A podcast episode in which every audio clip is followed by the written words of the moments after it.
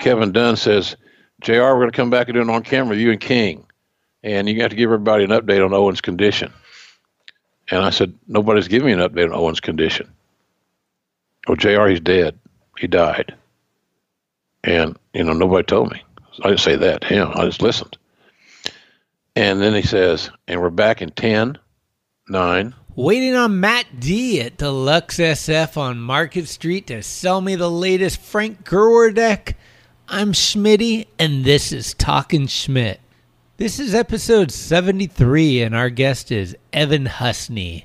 Evan is the executive producer and co creator of the wrestling documentary series on Viceland called Dark Side of the Ring. Although this episode is not about skateboarding, the stories these wrestlers make put us skaters to shame.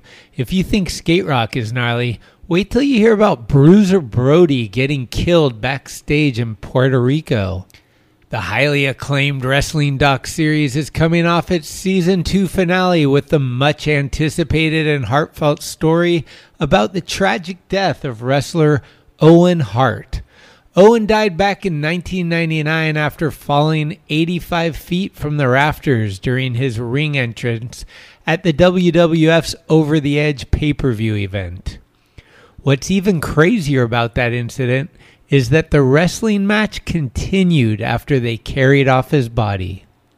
The show covers a lot of great stories, is fast paced with tons of interviews featuring colorful characters with wild personalities. Traveling around doing the interviews has been one hell of a ride for both Evan and his partner Jason. All along the way, they've been in some sketchy scenarios with cocaine dealers, car robbers, and even a threat from a former wrestler. And his response initially was, if you use my name, if you tell my story, I'm going to send people from Brooklyn after you. You know, and he was like threatening to like send these like, you know, nameless thugs from Brooklyn to come like beat us up or kill us or whatever. If you haven't seen this series, I can't recommend it enough, whether you're a wrestling fan or not. I want to give a big shout out to my good friend in Brooklyn and lead singer of the band Nature, Ryan Wybus, who connected me and Evan and helped make this interview happen. So thank you, Ryan. Growing up a wrestling fan and after binge watching the doc series, it was really special for me to get to talk about this stuff with Evan. I want to dedicate this episode to my brother Tim, who was at my side for every pay per view, live wrestling event, and even at the hotel bar, slowly sipping drinks side by side with some of wrestling's legends.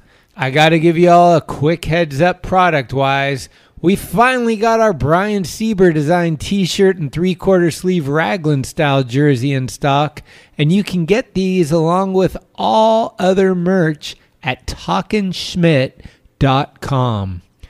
Also, check out your local skate shops for Talkin' Schmidt merch too. And of course, if they don't have any, please feel free to rattle their cage until they do.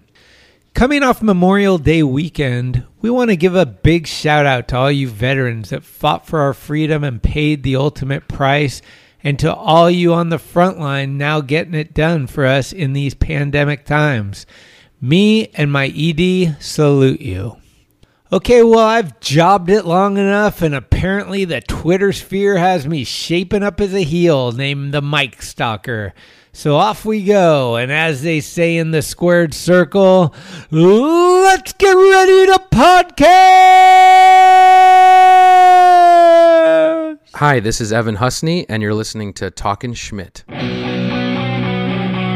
It's cool, like tonight is the night. Here we go again. Just give it the old college try right now. Oh, big dog's in.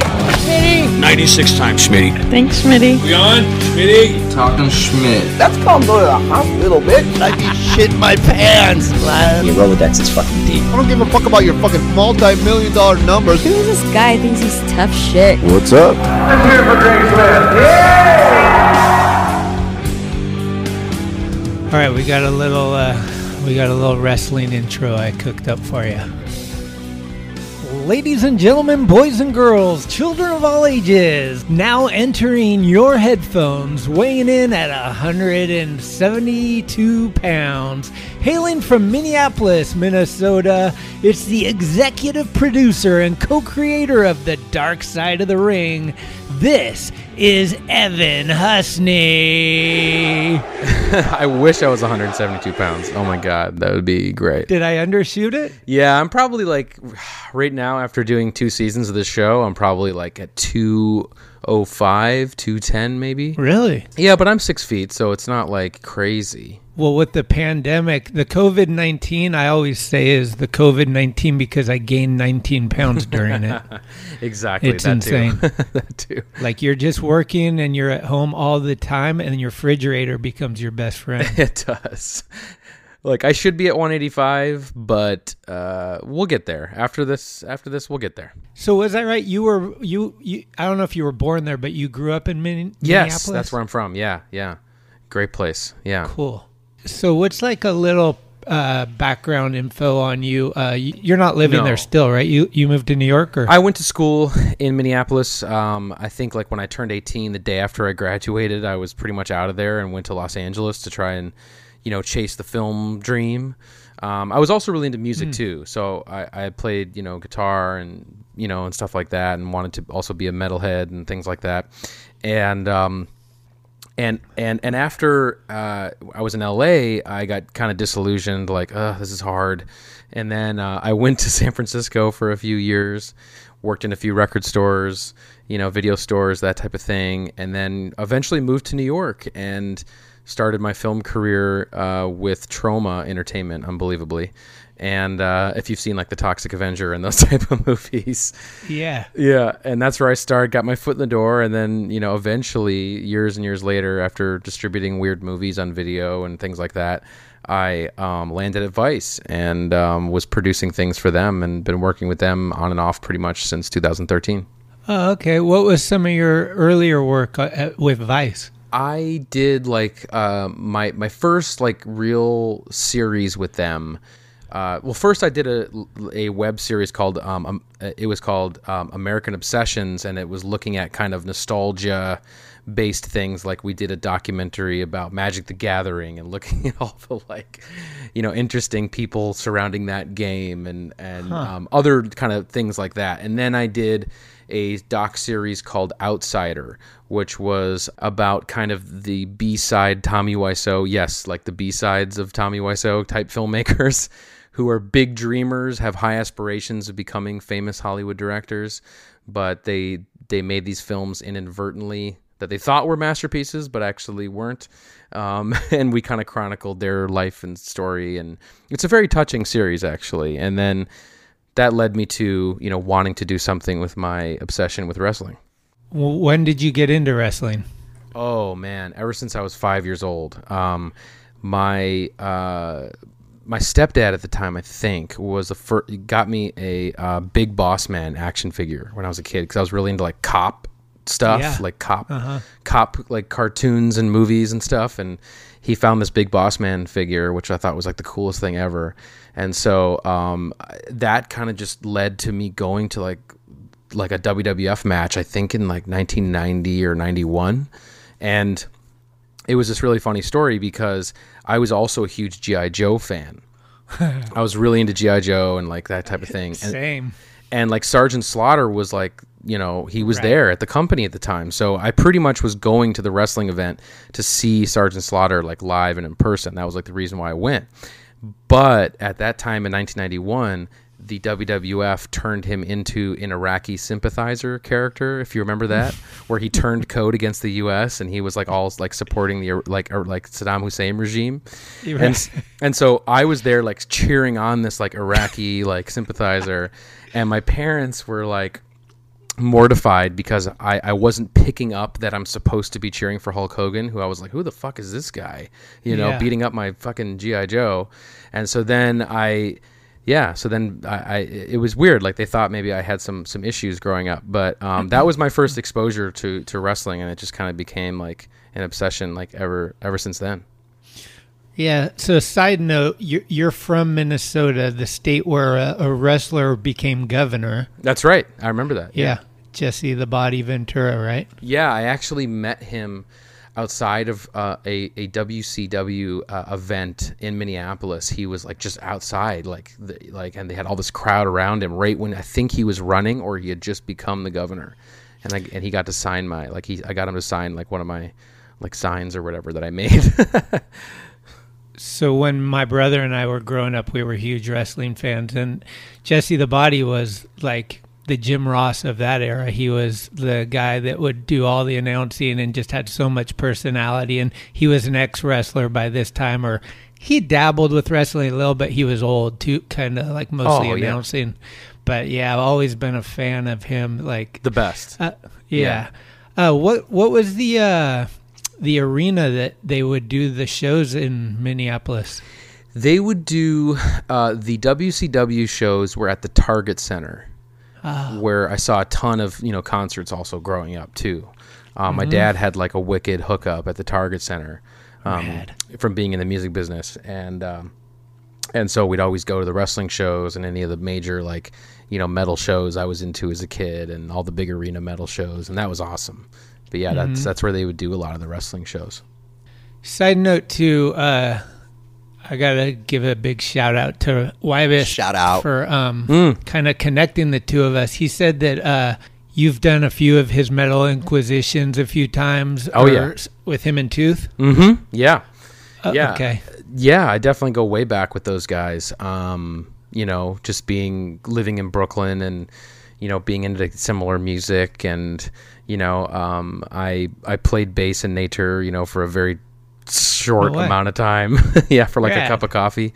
Yeah, but that was fun, and um, you know, yeah, I those guys are awesome, and um, you know, they've always been you know supportive of things I've done, and likewise, and you know, just awesome. Funny enough, is uh, my theme or my intro tune is uh, "Nature," Mary's Cross by Nature. So, oh, really? Yeah. So it's a complete circle.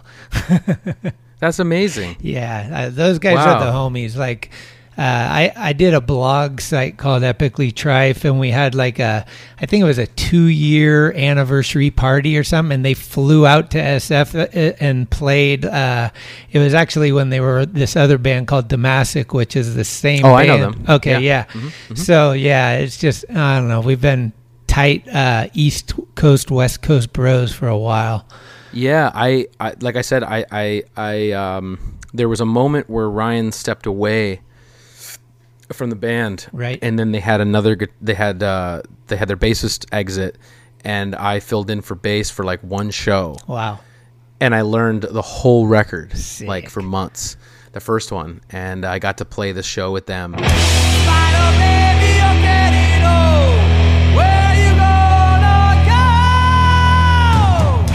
Spider Baby. Exactly in like Montreal, and it was it was awesome. It was oh, a great, man, high, cool. great experience. Right. I've always wanted to to have that metal live, big metal live show experience, and that that was that. So it was cool. Have you ever heard of the bar Clem's? Oh, of course. Y- yeah. I've DJed at Clem's a couple of times. I actually used to do this thing, which I want to do when the world opens again, where I would, uh, Ryan, uh, uh, uh would let me, I almost called him Ryan, jeez. Um, he, uh, he allowed, or I, I, I used to DJ like old 70s, like underground rock records there. That that's like my thing. And then I would just project like old 80s wrestling footage like there at Clem's and it was oh, just sick. like yeah, weird old Japanese wrestling footage, like you know, and like you know Uriah Heep songs like all night. He said to ask you about the epic sweaty basement hell. oh my god. Um so when around the time he was doing that Metal Inquisition show, I got just like really fascinated by this like kind of I don't know, like I don't know how to put it, like outsider um like metal obscure metal bands from around the world that are like total you know dime store basement like really poorly recorded you know and sometimes they'll have like synthesizer you know really cheap synthesizers in them and just like it's just super lo-fi the lowest fi possible but you know they're really going for it you know type thing. Very ambitious big dreams you know uh-huh. type type of metal. And uh, one band in particular i got obsessed with is this band called dark quarterer this incredible italian metal band from the early 80s it's a shame that they're not the most famous band in the world. Um, they're like they're just this incredible progressive metal band um, who just like if you look them up on youtube it's amazing. Like the like lead singer like the first time i saw them they looked like it was like I laughed because of the way they looked. It was like this guy with like this big like dad gut and like he had like you know like Coke bottle glasses, like you know like serial killer Jerry Dahmer glasses, and he was like had a receding hairline. And I'm like, what is this? But he's like screaming his balls off, and I was like, this is amazing. and then as soon as I like listened to the record, I was like, oh my god, this is like a masterpiece. And I'm not being ironic or anything. Like it really truly is like a desert island album of mine, their first album.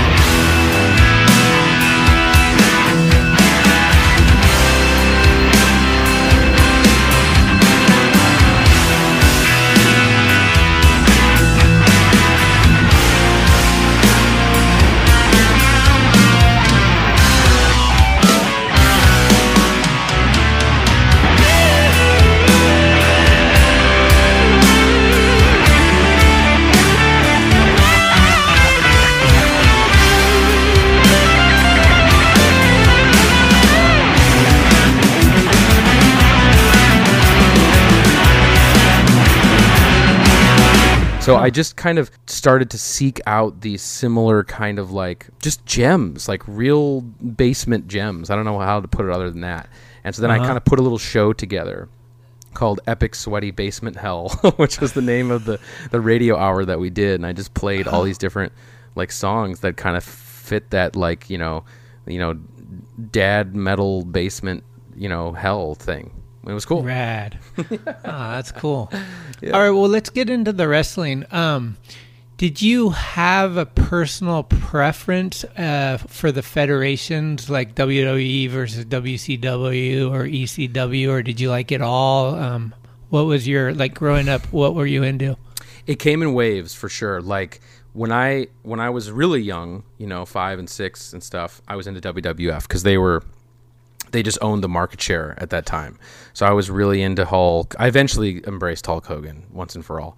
But okay. I liked, you know, Ultimate Warrior, Jake the Snake, the, the Road Warriors, all those like seminal characters of the WWF I was obsessed with.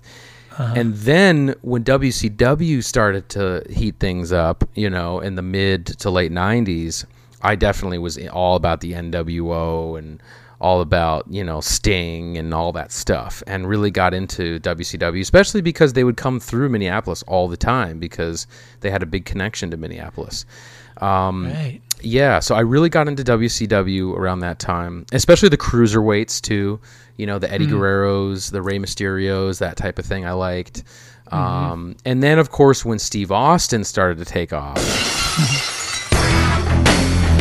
then I was flipping back over to WWF like the rest of the country, and right. um, but I always had this setup where because they would put on you know Nitro and, and Raw, D- WCW you know Nitro and WWF Raw were on at the same time, and I had thank God I had a picture-in-picture television so I could actually right. switch between the two shows like live, you know. So I always had it down, and and sometimes when it got even crazier, I would tape record on my VCR one of the shows and then watch the other one depending on what was going on and then ECW came into my life eventually around that time, like 98, I think, because I was in my room. I'll never forget it. And I was like, I had this like fuzzy TV and like I was like surf channel surfing. And all of a sudden, this like weird broadcast came in like super late at night and it was all mm. scrambled. But I could hear that it was wrestling. Like I could hear that like people were getting slammed. And then all of a sudden, I heard this wrestler say that he was the whole fucking show and but like the word fuck like came out over the TV screen, which I'd never like heard before, like on television. I was like, what the hell is this? and and but I couldn't see it. And then that's when I started to realize that oh my god, there's this whole other underground wrestling thing. and then Yeah. I really got into ECW like really big. Like that was like my that was my jam.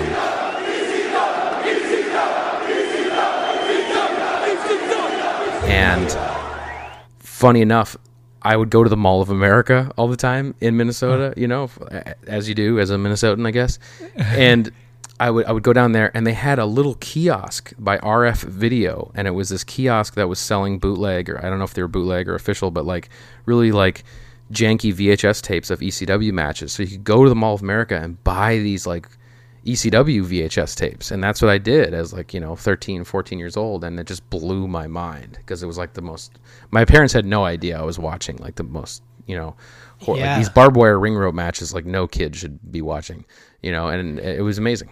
It was underproduced and like fully gnarly. full gnarly and especially as a kid when you're trying to like be cool and into cool things and the wwf stuff oh that's fake but this Right. is real you know this is the real deal It was kind of the same for us. Like, it kind of felt like it was the same time as kind of cable got invented or something. Like, mm-hmm. it was before or right at that cusp where you didn't have access to all these channels, but somehow there was like a late night version of this thing that wasn't like really uh, publicized, but like you were like, what is that? yeah. You yeah like it, it felt like i was like like i was doing something bad. Like i was like you know drinking a beer when i shouldn't have or something like watching Right. that because it was so uh, wild and extreme and crazy. But I, I i i loved it. Like the sandman like Oh, the sandman became my steve austin growing up you know? Like i thought like growing up like that's the penultimate you know of what a cool guy is like you know? Like this guy and just wears sweatpants and like just drinks beer and smokes cigarettes and whacks people with a cane like that'll be me someday. Funny. Do you remember? Um, I think okay, WCW and WWF or WWE uh, at the time were competing pretty heavily on the Monday night uh, TV programs, and one of them was live and the other one wasn't. And I was telling my fiance this the other night, and I'm not hundred percent on like what it was, but I'm pretty sure they came out. I think it was WCW and ruined the whole WWF show because it was taped earlier. Yeah. and they they knew what it was. right yeah um, it actually is one of the precipitating events that uh, that that that ruined WCW uh, once and for all, or it started it started their decline because WCW was leading in the ratings. Um, I'm a nerd, so I know this. They uh, they were basically for 83 weeks they had crushed uh, WWF's uh, Monday Night Raw program. Um, and they basically because Nitro WCW's program was live, they they started to take cheap shots at Raw, which was taped, where they would they would spoil their endings on live TV. Like, don't switch over to the other channel because this is what's happening over there. Right. But because of their arrogance, their cavalierness, maybe they had basically said one day on Nitro, like, don't turn, don't switch over to to Monday Night Raw because mankind is gonna win the world championship. And then every kid, including me, was like, "What the fuck? Like Mick Foley's gonna win the title?" Click, and everyone switched over. And then that was when um, Monday Night Raw started to take off. Was was because shit like that was happening, you know, which is way more exciting. Oh man, I loved that rivalry. I think like the rivalry helped both of them. Like you know, 100%. the, having that competition. Okay, I'm excited to talk to you about this stuff. Uh, How did the show start? Where, where, how long had you been thinking about it? Like, how did it get off the ground? Like, were you were at Vice already, obviously, and then did you have access to? How did this work? so my best friend Jason Eisener, who who uh, makes the show with me, we we created the show together, and he's a film director. He's made a he, he made a movie called Hobo with a Shotgun, and he's a really really really good friend of mine. And at the time, we had just kind of both got back into wrestling in a big way. This is probably around like 2015, 2016. We were just really, you know, back into wrestling, and I was there at Vice, and I really wanted to do something with my obsession with it. I wanted to I, I, I just knew there was like a doc to be made or some story. I just didn't know how big or whatever it was going to be. Mm-hmm. And I actually tried to get a couple of different wrestling documentaries off the ground with Vice, but it just like access wasn't there or it was like too expensive or something. And mm-hmm. so then um, at the same time, Jason and I got really obsessed with these things called shoot interviews, which is basically, for those that don't know, they're like essentially just like really lo fi um, interviews with wrestlers, usually like in a Radisson hotel room, uh, shot on a camcorder, you know, and you can see a lot of them on YouTube. Mm-hmm. And we just got obsessed with them because you know, here are these wrestlers kind of telling you the behind the scenes, real stories behind things, crazy road stories, things that are just like would put like a Motley Crue to shame. You know, just like right. wild, wild stories. But yet these guys are incredible storytellers as well because they're performers and they know how to talk. So it was like we just kept passing them back and forth. And then somehow we got on this path of researching uh, shoot interviews on the subject of the murder of Bruiser Brody. And Bruiser Brody was this wrestler who was a little bit before our time, but um, he was this just mythical, like huge, uh, really captivating, enthralling, um, wild Texas, like kind of wild man Texan who would come out swinging a chain to. Uh, like he would come out like to like Led Zeppelin's Immigrant Song and just like swing chains into the crowd. It's like one of the coolest things you can possibly see. And so yeah. we got really in into that just like from like a metal point of view, you know. And then, uh, and then uh, when you research kind of the way he passed away, it was like super tragic. He actually was killed by another wrestler in in in a locker room confrontation gone sideways. This this this other wrestler stabbed him in the shower, and. Um, be basically because he didn't get medical assistance fast enough, he actually bled out and he, he passed away and it was this crazy story of like essentially a murder story in the in a wrestling locker room. And it just really seemed like this kind of um, ripe for rediscovery type thing. Um, and there was another aspect to the story that was fascinating to us which was this this case actually went to trial and the guy that stabbed Bruiser Brody essentially got off because the jury um, was was was shown footage of Brody being this menace, you know, being this heel character, this crazy, evil, kind of villainous brute, and they kind of took his because wrestling hadn't been fully established as something that wasn't uh, hundred percent legitimate. That they kind of took his character as who he really was in real life as this menacing guy, and so then the you know Brody's attacker basically got off on self defense. And so it was like this weird thing where you're like looking at how the wrestling world, the scripted fantasy world of wrestling is kind of now intertwined with this like, you know, homicide story. So we felt like that was kind of like like this is a story to tell. And it really could be like its own just standalone doc, feature length thing.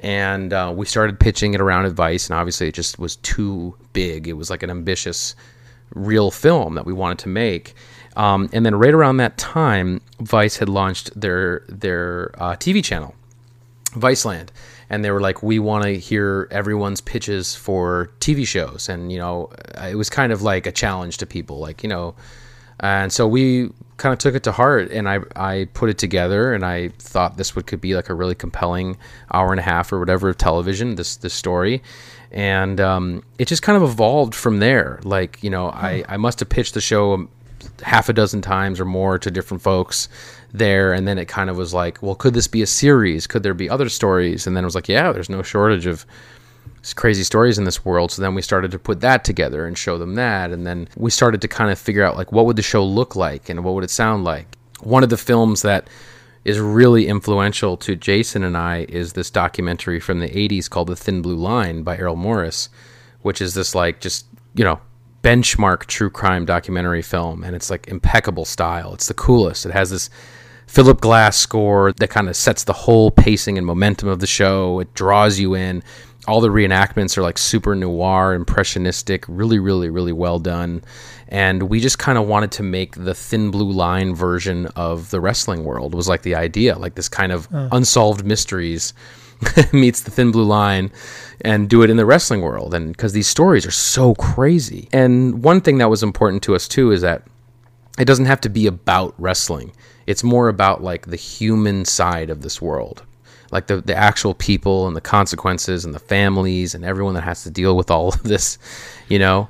Um, right. And so we put it together, and then you know, after a lot of salesmanship and you know, convincing and all that stuff, we um, we were greenlight or sorry, we, we were greenlit to do a pilot, and so we did the Bruiser Brody story as an hour long pilot in 2017, and that was the first step. And then uh, after that finished, we were given the opportunity to do a full season, which we did. Um, we shot in 2018 most of the year, and that aired uh, in 2019 last year. It's amazing.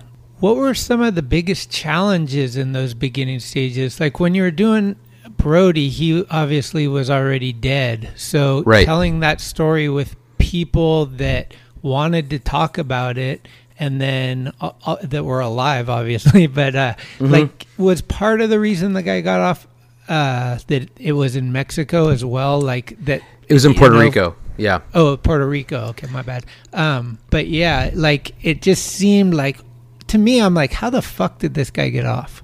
Well, I think you know, uh, part of it is was also kind of a. Uh, it, it, was a fascinating reason to just look at the story in general, right? Um, uh-huh. Because there were people who were there, like in the locker room, but the incident occurred in the shower, and so there wasn't any real witnesses, like first-hand eyewitnesses of the knife going into him. You know what I'm saying? Right. It was all that, just that rate, that aftermath.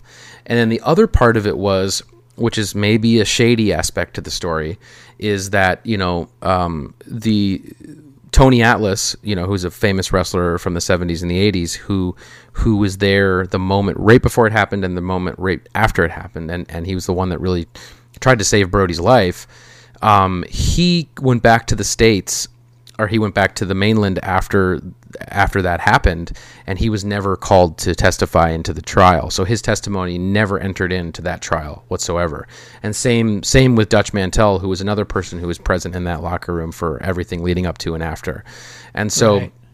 So I think that has something to do with it, and again, I I do think what I was saying earlier about how like a jury was presented his wrestling character as who he really was in real life and that must have had an influence because he was a menacing looking dude. But yeah, he was like the guy from Game of Thrones, Khaleesi's dude. yeah, totally. yeah, like this big like like Texan Viking hybrid, you know, guy, and like yeah, I mean when you see him come out to the ring, people just part like the seas, you know, for sure. Like, they just like you know he's just an intimidating guy. He's huge too, and he was known to go into the stands and just yeah go crazy. Oh yeah, and it wasn't unusual for when he's swinging that chain with immigrant song blaring. It wasn't unusual for that chain to just hit someone in the head accidentally either. You know, so but then again, you know, he's also a dad and you know, he's a very grounded sort of family guy and he understood the business really well. He understood that if I am this crazy person and I'm this unbeatable force, then I will make money. That makes money. And so mm-hmm. um but yeah, so we just thought it had like all the recipe of a, a compelling story outside of the wrestling world. And you know, I think the, the the, big challenges were, you know, because we hadn't proven ourselves at all in this world, we had no credibility in this world. Was kind of earning the trust of not only just the family who had never appeared on camera before ever, but also just wrestlers who are, I think, by nature skeptical of an outsider or skeptical of a media company, nonetheless. And it was just kind of like you know proving that we kind of knew this world and we had their best interests in mind and we're not looking to like do a hit piece on wrestling or their careers or whatever. Right. Yeah, that's what I was wondering is like in the beginning like you don't really have a resume for this kind of thing. Mm-hmm. And this is kind of I mean, it's in a way it's like Hell's Angels. It's like this isolated world that these guys you know, take very seriously, totally. and a lot of it is private, and so to dive into it seems very tricky. It was, and um, I, we didn't plan it this way; it just kind of happened. But you know, it, it took, it definitely took us about six to, it took us maybe like six to eight months to get the green light from Vice. It was a lot of, like, you know, you would kind of get past this one hurdle and then there'd be another hurdle and then like you kind of had to keep going and going and going to get the money and to, to do it but along that whole process that six to eight month period or whatever it was like we had worked on developing the relationships with the, the, five people that appear in the episode. And and we're just so thankful to Bruiser Brody's family for believing in us because that was really kind of where our credibility started, where we could really kind of go around and say to other wrestlers, like, hey, you know, Brody's family is on board with this and we're doing it kind of, you know, for them. And that became kind of the, gave them an, more of an impetus to do it.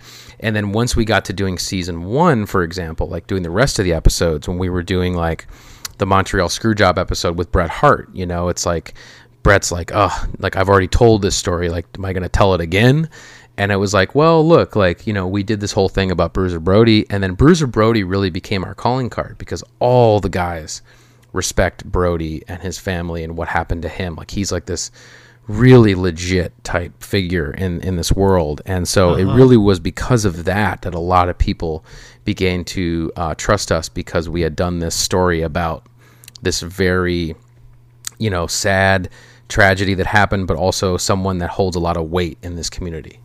Right. How difficult is it getting the archival footage? Um, you have to get clearance for that stuff, obviously, right? Well, it depends what it is. Um, obviously, you know, our show doesn't have any working relationship with the WWE. Um, you know, we we look at it as a journalistic, you know, type piece. So there are there are you know, so so you are able to fair use footage to illustrate certain points. And um, I think that would be the only way that the show could probably exist. I don't think you could do it with an actual working relationship with that company. Um, and so that's the approach we took with the archival, with any of their archival. All the other archival in the footage, the Japanese footage, or any other home video family stuff, or from photographers, or anything else, that's all just stuff we have to track down and license and and do that. And it's a hefty job. It really is. Um, uh, but it's yeah it's a huge part of the show, and um, and yeah, and so it's just checking those boxes. Okay, like obviously you got uh, Brody's family kind of to legitimize that episode, but what wrestlers or people from the wrestling world were in the initial supporting cast for the Brody episode or like season one? Or just period. Like who were mm. some of the people you talked to early on oh. to like get on board with you guys that you're like, oh, this guy's going to help us and he, sure. he's got our back? Yeah. So um, when we started working on um, season one, like in full force, like some of the folks that we that really kind of were early supporters and and and were cool with us. Uh, first, we got um, a fellow named Bruce Pritchard who um, was a man behind the scenes. He was he worked for the company for, for WWF for over 20 years, and um, as a producer and as uh, you know one of the key creative guys over there. He also played the character Brother Love, if you remember that character. And yeah. he he was a guy who's just one of those guys who's been there for so many of these you know moments in the company history all the way from like you know i think the late 80s through to the like 2008 or something so he was a wealth of knowledge and also knew a ton of people and helped us a lot in the early days. Um, you know, Jake the Snake Roberts was somebody that we interviewed early on for the show. Just incredible storyteller, incredible presence on camera. Um, Scott Hall, aka Razor Ramon, was a guy that we also um, interviewed early on, and and again, someone who also just really truly looked up to Bruiser Brody um, as as you know early on in his career, and so that was that bought us that credibility there. Um, Bret Hart, you know, um, came aboard to do the Montreal um, episode, and yeah, those are some of the kind of big names that we had in, in season one to kind of help us, you know, and then of course some deeper cut names. We had, you know, Kevin Von Erich uh, in, in doing the story about the Von Erich family, which is one of my favorite yeah. episodes we've ever done. Yeah, heavy. and it was super heavy. Yeah, and again, another another person who um, was close with Brody, and just you know, again, it was like it was so funny because when we were filming the interview with Kevin for the Von Erich episode, um, he was. It's obviously such a heavy story about you know this family that's survived so much um, unrelenting tragedy and the first t- couple times we were doing interviews with him, it was hard. I think to to like ha- to get all the details and to have him go through it and relive all this stuff. And right. it wasn't really until we showed him the trailer that we had just cut for the Brody episode. And he's like, "Oh, this is just like Thin Blue Line." I was like, "What? No way. How do you know that?" And uh, hey, you're doing a good job. and then it was like, "Okay, yeah, that's exactly what it is." And he's like, "Okay," and that actually helped in a lot of ways. So it was cool. Oh, that's rad.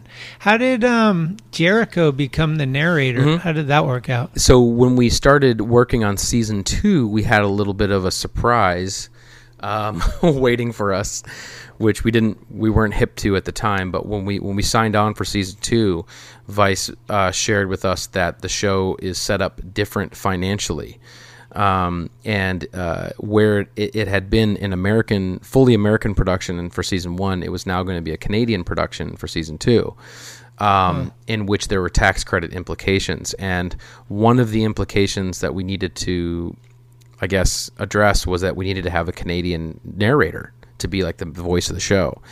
Um, and for us, it was a little bit. At first, it was like we were bummed out because our season one narrator, Dutch Mantell, we just loved. You know, we loved his voice and loved working with him, and we're and we just didn't know who we would get, which Canadian we would get to replace him Right. and we kind of had we had to essentially was the order that was given so we looked at we started at the top of the list you know and uh Bret Hart.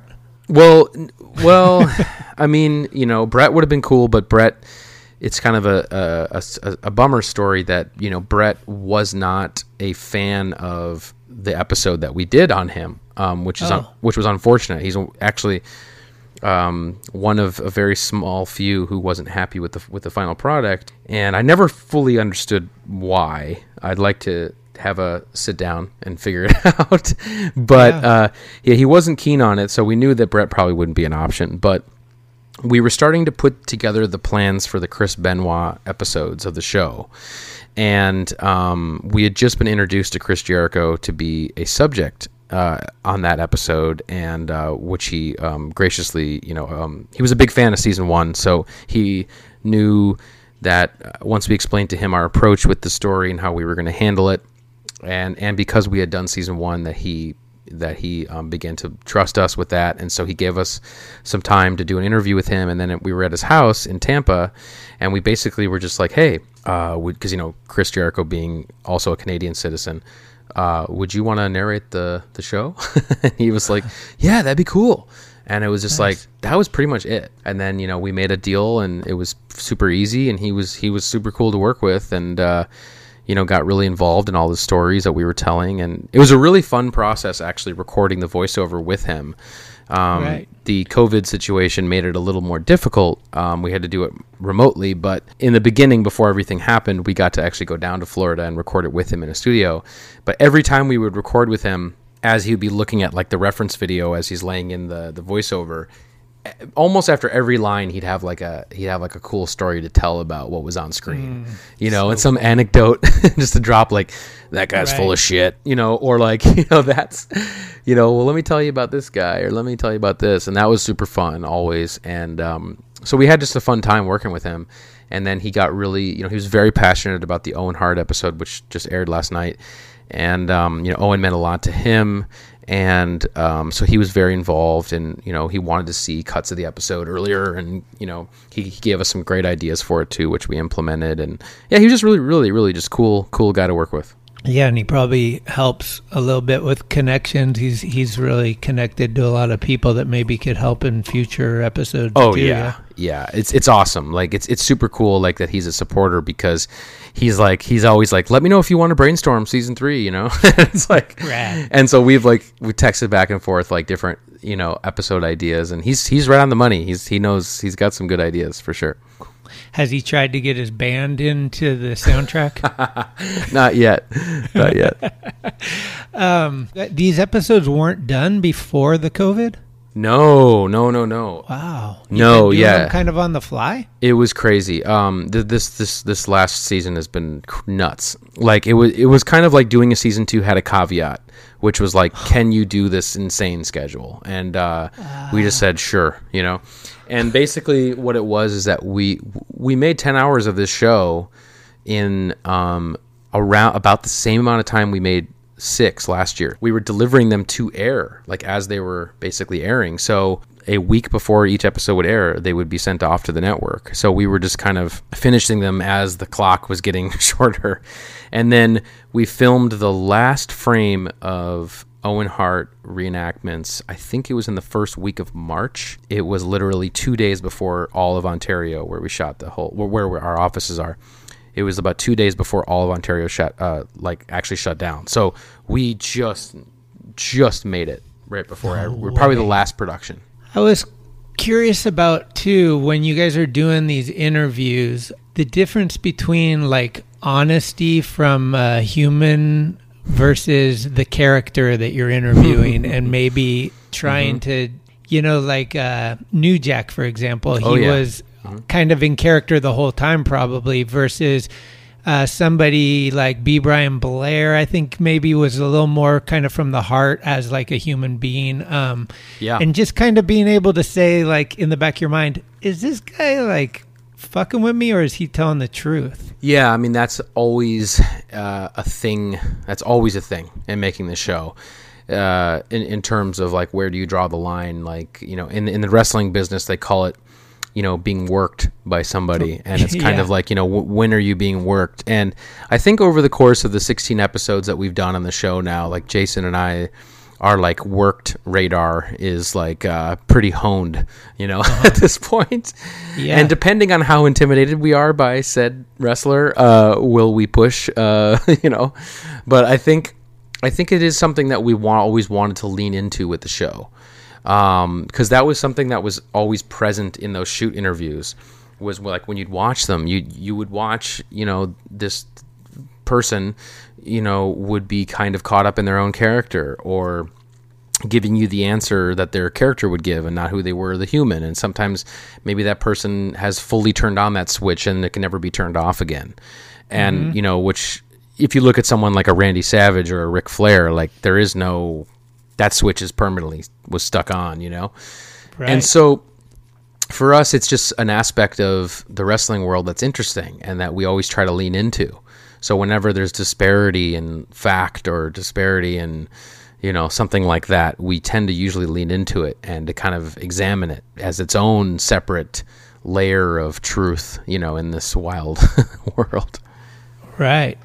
Yeah. I mean, especially with wrestling where it is such a you know, it's a it's a tricky line between what's real, what's not real, what's storyline and all that stuff and then to have these guys talking about it, you're like I don't know how much comments you uh, indulge in, but definitely there's lots of people with opinions these days. oh my lord It's insane. Like the Yeah. Owen Hart one last night. Um, I went online just to check out what people were saying, and it was like it was pretty mind blowing to see like how just like home team guy they some of these people feel like. oh and forever fuck this lady like Yeah. what's she doing wrestling it's Yeah, like yeah. no brain people talking about insane things after you just watch this heartfelt thing Yeah, and you're still just like go niners Yeah, like, yeah, what yeah. the fuck Yeah, and you usually then you know click on their profiles and you see 13 followers and you know they're yeah. It's Yeah. you know and it's it's always you know the the white dudes, you know. But the thing is that that episode is like especially the Owen Hart episode is very personal. I got it, it, it- for me because you know I was watching that pay-per-view when it happened, you know when when uh, when when Owen passed away and and I'll Yeah, never same. forget Oh yeah, yeah. And I'll I'll never forget just how surreal it was because again, wrestling was still not a thing that they ever showed you the fourth wall. And that mm-hmm. really was kind of the first time, and so that was eerie on top of the tragedy. And then, of course, the tragedy just being this thing that, of course, it escalated in the media, and it was just like, "What? This isn't. I, I can't even believe this." And then, um, because for me, like I always kind of looked up to him because my dad's name is Owen, and the only other Owen that I knew, you know, was Owen Hart, you know, and so I always just had an affection for him, you know, growing up as a kid, and um, and so after that, and of course, the next day at school was was everyone was in mourning, you know, it was it was it was rough, um, but that episode for me was like I was just talking about this earlier today, is going into it like when we first started trying to put this episode together and trying to tell this story because we knew like if you're going to do a show called Dark Side of the Ring and you're going to explore controversial stories in the wrestling, I mean, you can't ignore the Owen Hart tragedy. It's just it's one of the biggest ones. For sure. But my knowledge of what actually took place that night, um, you know, for years and years and years, all the way up until about mid last year, when because mid last year was the, his was the the the 20th anniversary, uh, and there was new articles coming out, new podcasts. People were diving into, you know, reading Martha's book and kind of sh- finally sharing her perspective, which, you know, the WWE had kind of dominated the sort of narrative of what took place, and I feel like fans had kind of subscribed to that belief that because that was the prevailing sort of narrative, which was that this is just this freak accident, and you know, it, this whole thing. Like once you look at it much closer you know, you really realize that there's a lot more at play here. There's a lot more negligence that kind of went into this, um, and of course, all the aftermath of it too is is just dates so poorly. You know, oh, for me, it was like reading Martha's book, and it was like, wow, this point of view has not been out there. Like, unless you are a hardcore you know, a fan reading all the wrestling zines, essentially newsletters and wrestling zines, and also or if you had purchased and read her book, would you really know the real other side of the story? Um, and so for me, it was a huge eye opening experience last year when all these new articles and podcasts were coming out. And I was like, oh, wow. Because at first I was like, well, should we dig up these old wounds to do, uh, to do a story about this freak accident? And uh-huh. then as soon as I started to understand that there was much more to the story, I was like, wow, this is a perspective. Because for some reason, wrestling fans have always had this grudge, this like, right unfounded grudge against Martha Hart's wishes to not have him inducted in the Hall of Fame. It's almost like they kind of believe this narrative that um, Martha uh, wants to bury his wrestling career because she's mad at wrestling, which is right. not not the case at all. I can tell you from spending so much time with her and talking about Owen's legacy and his matches and everything that she doesn't hold wrestling accountable. It's you know she just holds these specific people accountable who were negligent sure. in the safety of this stunt, you know, and therefore that company should not be allowed to further, you know, make money on his name, and that is the most reasonable thing I've ever heard in my entire life. um, and so, uh, so, so for us, it was kind of, you know, that made sense to me, and I felt like it just just seeing her being kind of you know all this this vitriol for her out there among the wrestling community i was like this is just so wrong. And i i, I really wanted to help bring that to light as much as i could mm-hmm. you know? Right. And then is it true that there is no existing like there's not a location for this Hall of Fame. It's kind of a joke, right? Like yeah, it's well, like a big party that they honor these guys, but there's nowhere you can go like baseball, like Cooperstown Hall of Fame. There's no Hall of yeah. Fame. There's no location for the wrestling to pay tribute or anything. No, no, no, no. So yeah. in her mind, she's like, "Why am I gonna give these guys a reason to make more money off?" Right. The, my dead husband, who they kind of were instrumental in him dying. Oh, of course, yeah, and so and, yeah. I mean, yeah. not to spoil it, but um, Owen Hart died at a pay per view. I, I, don't know if we exactly we explained this, but he yeah. fell from the rafters, which was probably 80 85 feet yeah 85 feet he fell into the ring he pretty much died like i would say semi instantly they mm-hmm. rushed to him and so the show must go on is never been more evident than Vince mm. McMahon saying, We're doing this pay per view and we're finishing the whole thing, which was shocking. And Jim Ross, the announcer, had to announce on the live pay per view that this wrestler, who was a close friend to him, had just died right yeah. there from falling. Mm-hmm. Um, fast forward to last night's episode where you go in depth in detail on it and they show the fucking little yeah. Uh, what are the, the little hook that's clip, holding yeah. him. It's supposed to be a um what are those things carabiner, right? It's yeah. supposed to be this huge heavy duty carabiner, but with a locking mechanism, yeah. Small one that kind of releases with pressure apparently.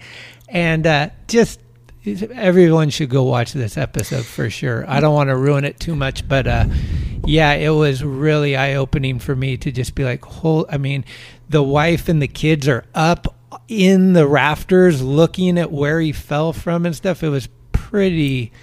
It was amazing. You guys did a thank you a really good job covering it and uh, kind of giving, like you said, some new insight to like something other than Vince McMahon's controlled. Uh, you know, I heard too that when they went to court, he wanted to move it from because mm-hmm. it happened in Kansas City, but mm-hmm. he wanted to move it from Missouri to Connecticut for some reason. Because yeah, th- you can't uh, award imputative damages in Connecticut, and um, they argued that because Owen's contract was made or something in Connecticut, because that's where WWE is based. Um, so then, of course, his attorneys turned around and sued Martha for that. wow, which is crazy. Um, yeah. And even I think it was uh, two days ago on Monday when a lot of the press was hitting for the episode. Uh, one of WWE's longtime um, lawyers uh, commented on one of the articles in one of the articles, and he basically was saying that you know uh, Martha you know, she's never been interested in finding out the facts of what happened that night. She only wants to, you know, to basically cause harm to the sport that she, you know, never wished her husband to be in. I'm paraphrasing. And right. it's just like, again, it's like perpetuating that narrative, you know, of here's someone who just wants to attack wrestling. It's very Trumpian, actually, in a lot of ways. Mm. You know, this is, of course, before the episode airs. And then, like, how could you say that? When you see the scene in the episode where she's up in the rafters with her children retracing the final steps that her husband took. Like nobody else wanted to find out more what happened than she did. It's crazy. Yeah and and those police photos like this never came to my mind until i saw the police photos. There was blood in the ring from the fall and they still wrestled after that. These guys are wrestling in a ring that some dude that just died his blood is on the mat yeah, it's, it's that was most, insane to me. I yeah, like, wow. It's one of the most disturbing aspects of the whole season is uh the uh-huh. idea that you know, you know, wrestling rings are, are, essentially a small amount of padding on top of plywood, basically like thick plywood. And so right. you know, his fall broke one of the the like wooden boards like underneath the ring, and so the ring has like a like a divot in it, and so these guys are going out there to wrestle, thinking about trying to stay in character, which is another crazy thing, and then yeah. realizing that their friend of X amount of years, you know, like died right here. Now I have to like slam this guy on it. Like it's crazy. Right. So I got to ask the glaring obvious thing is you did the Montreal screw job on Bret Hart, who is nowhere to be seen in this episode. I think I know why, but could you explain why no none of the Hart family is in there to kind of combat? I, I, believe that they look at this differently than than Martha uh, Owen's wife, but mm-hmm. I've heard a whole bunch of different rumors. And yeah. maybe you know more, but from what I heard, Bret was he's in touch with um, Owen's son, and they have a relationship, but he doesn't want to have anything to do with Martha, maybe, or I, I don't know. No, I mean it's it's it's very complicated uh, in terms of just the relationship uh, with the, Martha's family and the Hart family. Um, some some of the, I mean, I think they're all like if they were to see each other, in, you know, Calgary's not that big. If they see each other in person, they're always cordial. Um, but you know, there's a difference of philosophy when it comes to this. I think. Um, oh, they all it, live in the same town. Yeah, they're all just in Calgary. Oh, um, wow! But for the most part. I mean, maybe some of them don't, but I think a lot of them do. And uh-huh. um, you know, there, there's definitely a, a, difference of opinion in terms of some some issues. Um, I think the legal battle was very messy between everybody, and um, you know, um, I think Martha was looking for support in this, and I think it was something that was very tough for a lot of the family members who you know are also looking out for their careers and their future opportunities. And right. I think um, you know, there was uh, some trust issues that were broken during the lawsuit that I don't know if they'll ever be repaired. With some members, you know, faxing her documents, as she said, to to you know the to Vince's attorneys, and so they knew well ahead of time what their legal strategy was going to be. Oh. Um, and so it, yeah, it's it's a whole nother tragic side of the story is the whole fallout of the Hart family, um, Right. who's really like the first family of wrestling in a lot of ways. Yeah. The thing is, is obviously like you know Bret because you know their careers are so connected, Owens and Bret's, and Bret being the star that he that he is and was, and you know was somebody that we really wanted to have in the show. You know because Bret's been on the show before, and because you know I think he would have been a, a, a good middle ground voice uh, between Martha's side and the rest of the family side. It just was, you know, I think I'm I'm guessing, I don't know, but because that he wasn't a fan of our show and he wasn't a mm. fan of this episode we did about him, that he just mm. never returned any of the reach outs that we did. And then when he didn't, it was kind of like, okay, and I sort of felt like this is kind of Martha's story, you know, and I wanted it to be Martha, Oje, and Athena's story, you know, because for so long they haven't had that opportunity, you know, again, mm-hmm. unless you're really paying attention or you you bought the book, like you wouldn't know. And I Right. and, and I felt like, you know, and we only get the 44 minutes to tell the story and I felt like, you know, let's just move ahead with this. Uh-huh. So there's Jim the Anvil Neidhart, who's like the brother-in-law. There's passed Bret on. Hart. Yeah. Oh, he is. Yeah. Oh wow. So Bret's kind of the the main holder for the family now. I would say, I mean, you have, um, you know, Bruce Hart, some of the other brothers who, you know, were involved in the family business, um, and then he has other brothers too that did uh, that that wrestled at times, but also were firemen, and and then you know he does have the brother-in-laws, but a lot of them have passed on. I mean, British Bulldog has passed on, Jim Neidhart has passed on. You know, yeah, it's a brutal. Uh, a lot has happened to that family, and you know, a lot of tragedy. Okay, so I got I got my theory here. Okay. Ready? yeah. So you're saying Bret Hart doesn't return calls. He doesn't seem to like the Montreal Screwjob episode too much. I don't think so. My initial reaction to that is one of my questions, which was going to be for you, which Okay. is what what is your opinion on the Montreal Screwjob? Do you think he was in on it, or do you think it was real? Uh, it's funny. Here's what I think. When Scott Hall, a wrestler who's pretty fucking cr- like, he's a crazy dude, but he's a big time name. He says on your show he thinks Bret was in on it. Yeah. That might rub Bret wrong. Yeah, a hundred percent. Um, I think the inclusion of some of the people that were on that episode, honestly, and this is not a slight at Bret, but I honestly think that I don't even know if Bret would have liked the show if it wasn't just Bret Hart being interviewed. But, or maybe Bret Hart and like Dave Meltzer and a couple other people just like facts, facts, facts, you know? Um, and our show's never really been about j- just facts, facts, facts. You know, um, that's not my opinion of documentary filmmaking. Not to get like pretentious. Um, it's kind of goes to that what we were talking about with you know examining the line between you know the real person and the persona. And um, one of the things, the reason why we wanted to do the Montreal Screwjob episode in season one is because it really is this perfect meeting of, uh, you know, a wrestling storyline and a real life situation colliding and, and unfolding on live television.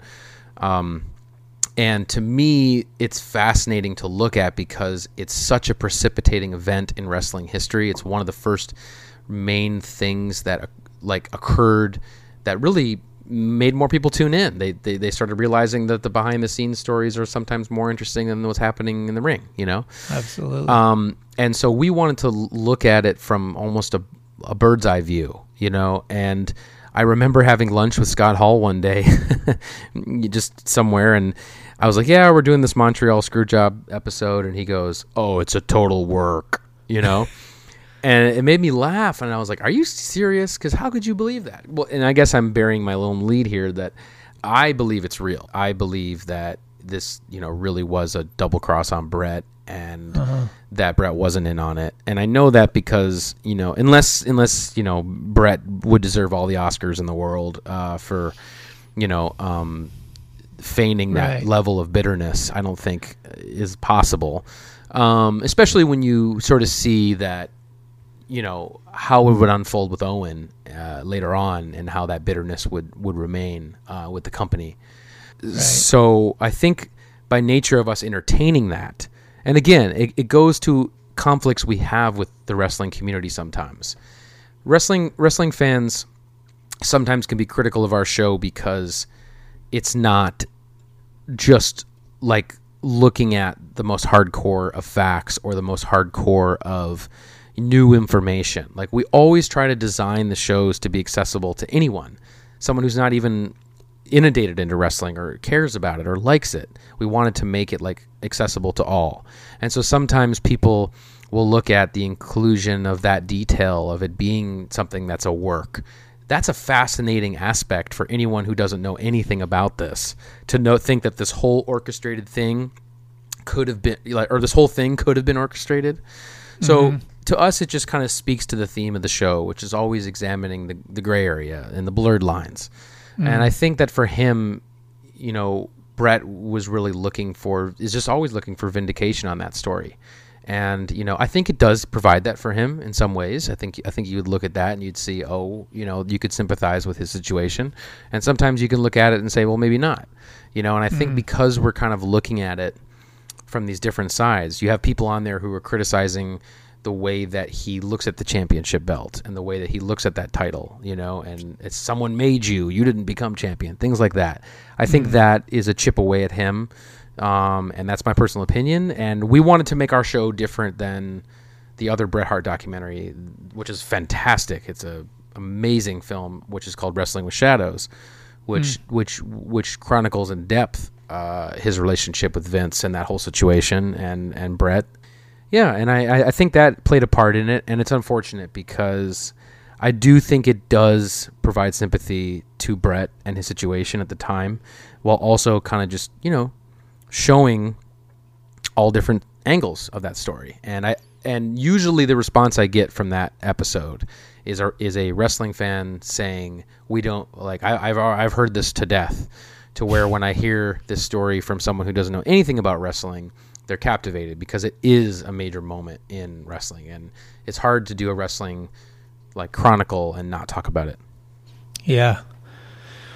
Well, I compare wrestling a lot to skateboarding. What you talking about, Willis? It's definitely something that you have passion for, and the passion is definitely there for fans and the people involved. And mm-hmm. then um, there's a lot of similarities where, like, you know, there, you know, whatever that guy, uh, what was his name? Eddie Mansfield, I think. The guy that yeah. he basically was a narc. He basically came out and told that wrestling wasn't real. But some of his things were like, well, there's there's no place for these guys after their career. Um, there's nothing to help them, and they put their bodies through all this hell, and then it's like you know, and we always in skateboarding say skateboarding owes you nothing. But at the end of the day, it's hmm. like when you drop out of school in like ninth or 10th grade to pursue this whole thing and you find yeah. yourself 40 years old and can barely walk it's like yeah. wow you know? Story. and and i've i don't know me and some of the pro skaters um, we've talked uh, you know that are fans of wrestling we've talked about some mm. of the similarities. It's really interesting actually if you dive into some of the things. Oh i think there's a lot of similarity. Yeah. I think there's a lot of similarity. I mean correct me if i'm wrong you know but i don't think you can really do it into your 50s all that well. Right. You know um, it, especially if you've been doing it all your life. Yeah. You know, um, and taking the bumps that you'd take yeah. with skateboarding, like you would in wrestling. Right.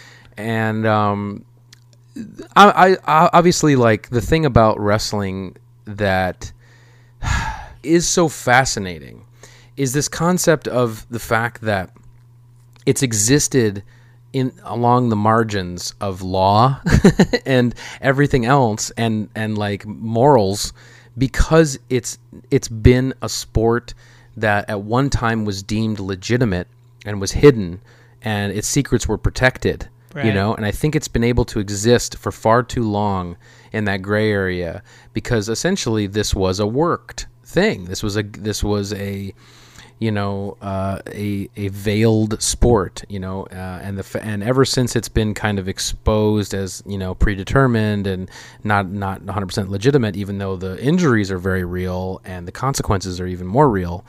Um, wrestling as a sport should, or as a form of entertainment at least, if you're going to take out the sport element, keep in the entertainment element. And you know, a lot of these guys, the fact that they're not protected um, with health insurance and or with social security or anything is insane. Right. Uh, just you know, just based on the amount of damage that these guys do to themselves, and it's something we see all the time. Every time we interview one of these guys, you know, they're they can't walk across the room, and you know, it's it's it's brutal. And some of our episodes cover you know the extreme end of you know tragedies based upon you know injury you know so yeah it's it is wild that there's no protective um, net for any of this. Yeah, and I mean, I don't know what's going on these days, but when I was into it, it was definitely making lots of money, you know, like so it just kind of, you know, there uh, some of those arenas like those outdoor stadiums were like 90,000 people. it's like it was very very yeah. popular.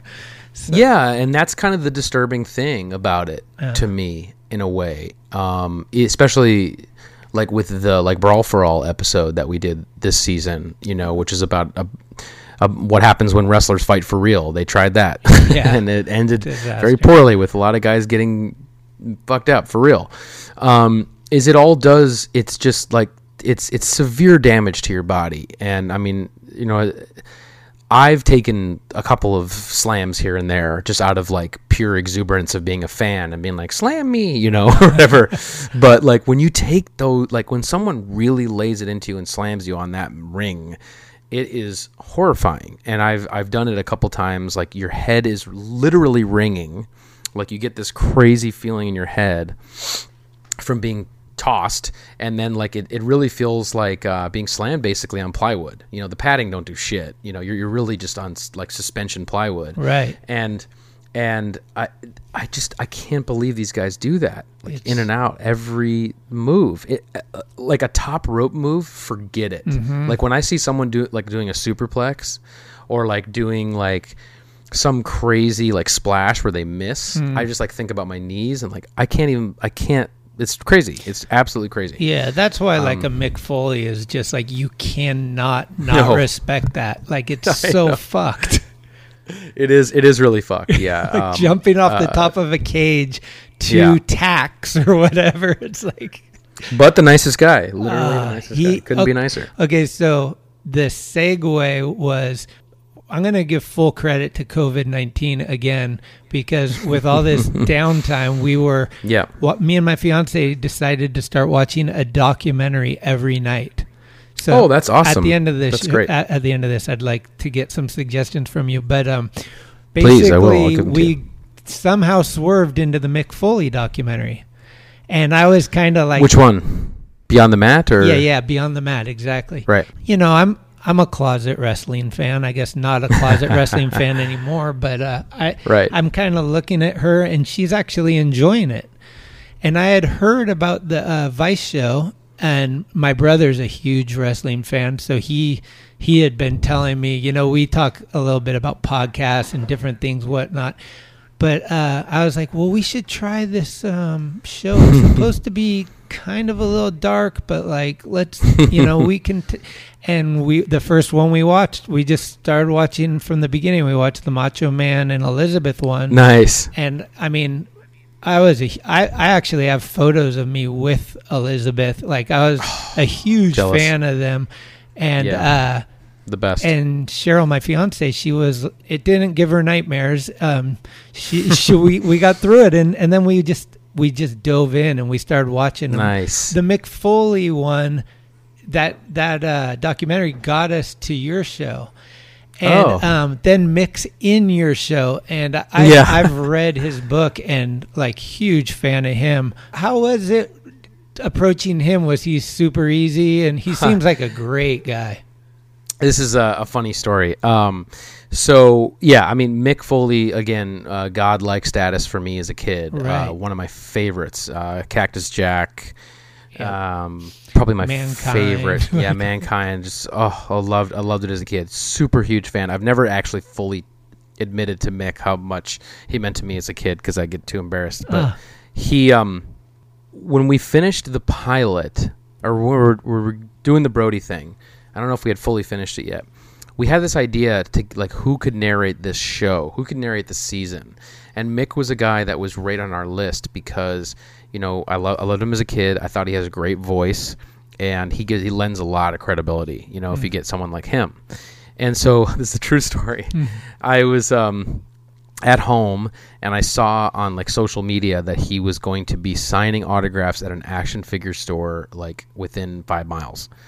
Um, and I was just like, you know what? Like, I'm gonna do it. You know, and so I we went to this thing and I deliberately showed up like five minutes before it was over, and there wasn't hardly anybody there.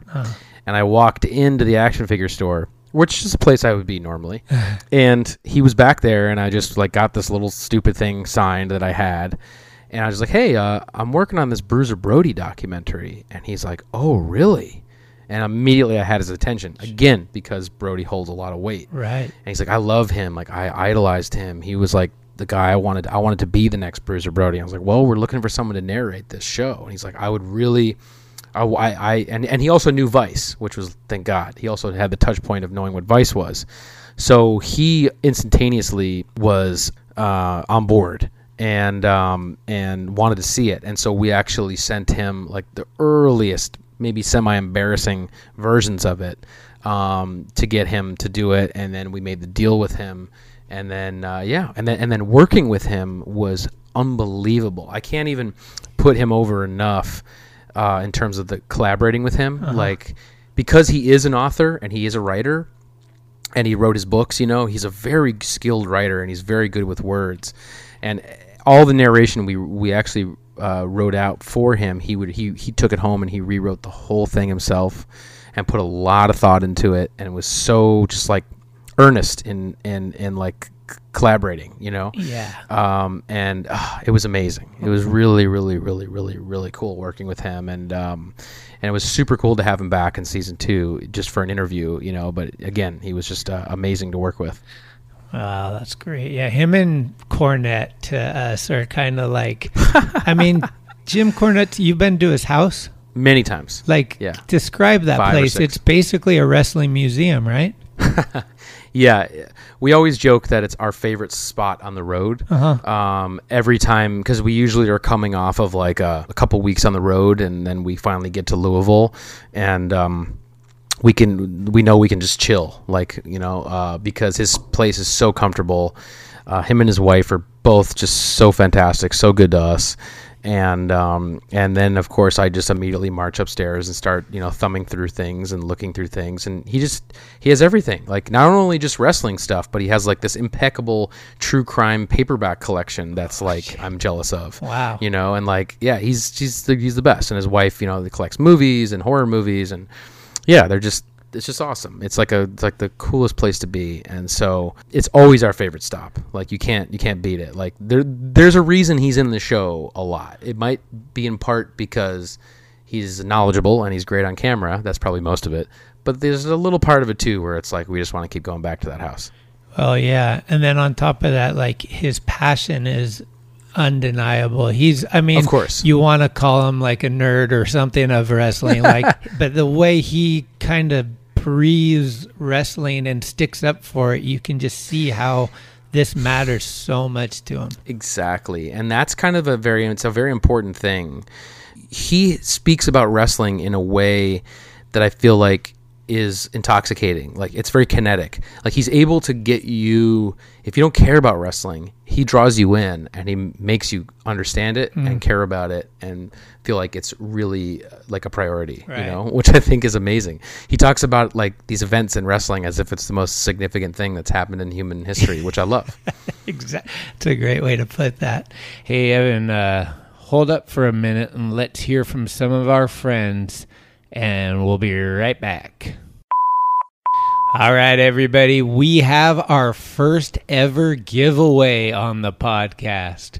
One of our very generous listeners has said he will provide the winner with a choice of the new wrestling vinyl album, a Dark Side of the Ring t shirt, or anything off the Talkin' Schmidt website.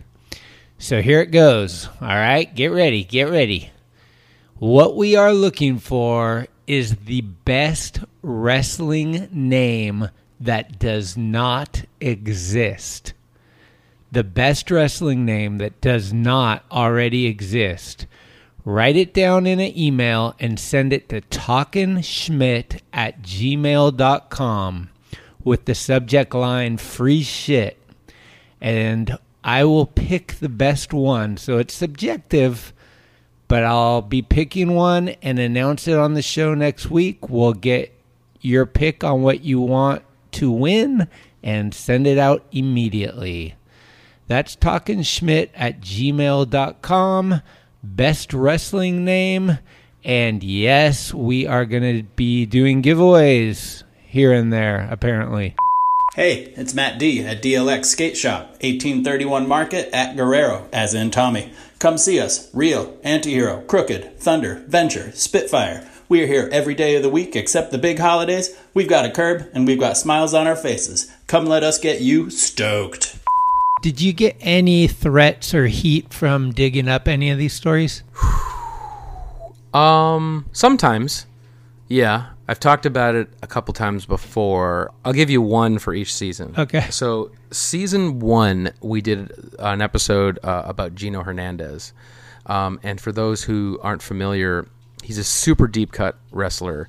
And he's a guy that died way before his time. Uh, and he died under what I would call mysterious circumstances. Uh, it was ruled as being a drug overdose, but for 30 years, family members and friends essentially felt it was actually a homicide because um, he was involved with some shady criminal folks. Mm-hmm. Um, and that episode for us felt like that's still, I think, uh, out of all the 16 episodes, uh, felt like the one where we really were um, in un- uncharted waters because mm.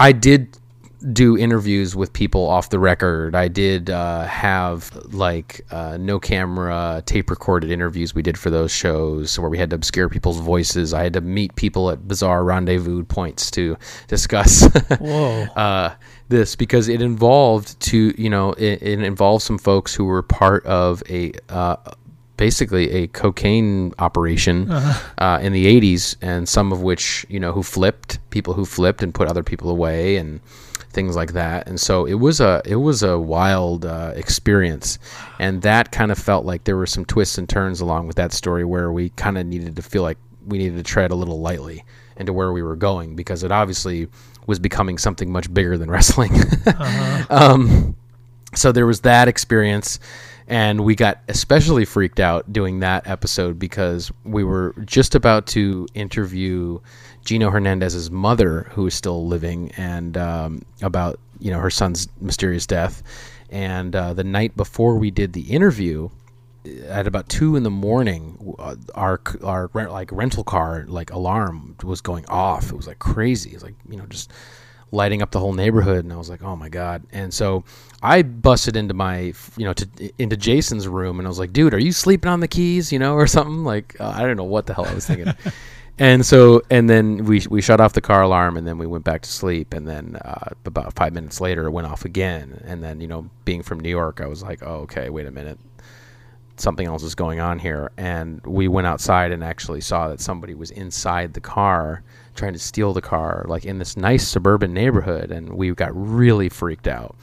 We eventually like got the guy out of the car and told him to take a hike you know um, but we, in the middle of the night, this guy was trying to steal our car, and you know, when when you're this involved in this type of a story, you're kind of like, oh shit, like what's what the hell is happening to us, you know? Um, so that was freaky. Uh, and then the other one is funny, um, and it involves a fellow named Eddie Mansfield, who you brought up earlier. Mm. Um, he, and for those that don't know, Eddie Mansfield was a guy who in the '80s participated in an expose on wrestling on 2020 and he basically agreed as a as a wrestler. He was very bitter and discouraged at the time, and he w- agreed to show the tricks of the trade, thus exposing the business and pissing off everybody in the industry in one moment. And Eddie Mansfield, uh, when we first reached out to him, we just like we would with anybody else, we we, we articulated that we want to share his side of the story. We want to um, show a different perspective on this, and you know, m- many people for years have, you know, have looked at you as a pariah, and now we want to get your opinion and your point of view. And his response initially was, "If you if you use my name, if you tell my story, um, well, he first he turned it down, but he's like, if you do." Uh, t- you know, tell the story, you know, and if you use my name, I'm gonna send people from Brooklyn after you, you know. And he was like threatening to like send these like you know nameless thugs from Brooklyn to come like beat us up or kill us or whatever. Oh, wow. It was crazy, like it was absolutely insane. And then, uh, you know, being as close as we are to Jim, you know, Jim Cornette, uh, we we told him this on camera.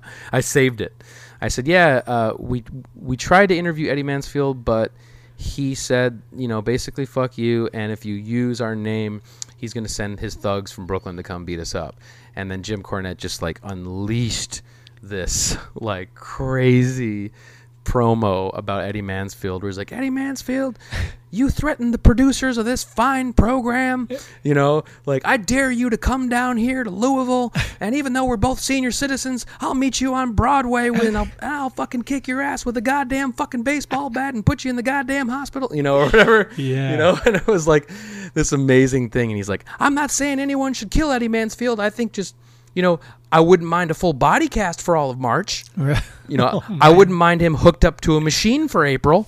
you know, whatever. That's amazing. That was just amazing. I love it. Yeah, Yeah. just so I love the Venom, and you know, uh, but then eventually we did get Eddie Mansfield involved in the project, and then uh, you know, it's yeah, it's so it's it's been crazy. it's a crazy experience working with these guys, man. You would think that guy would be like on witness protection. yeah, seriously. I bet yeah. that guy's had some death threats. allegedly. Yeah. yeah. Um, Yeah. What's the difference between a longtime wrestling fan and a wrestling historian?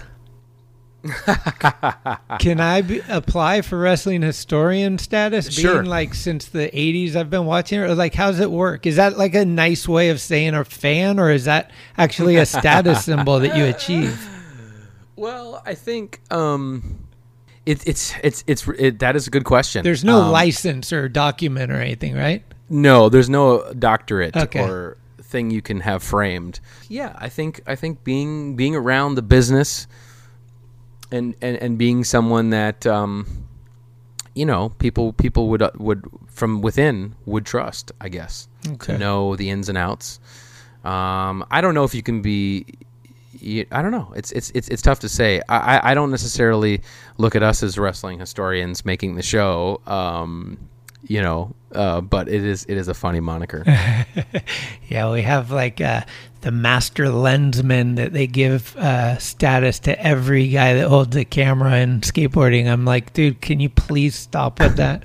really? Yeah, that's a thing. it's- yeah, it's like master lensman Joe Johnson or whatever. You're just like everyone's a master lensman. All right. Okay, so obviously the big question is, will there be a season three?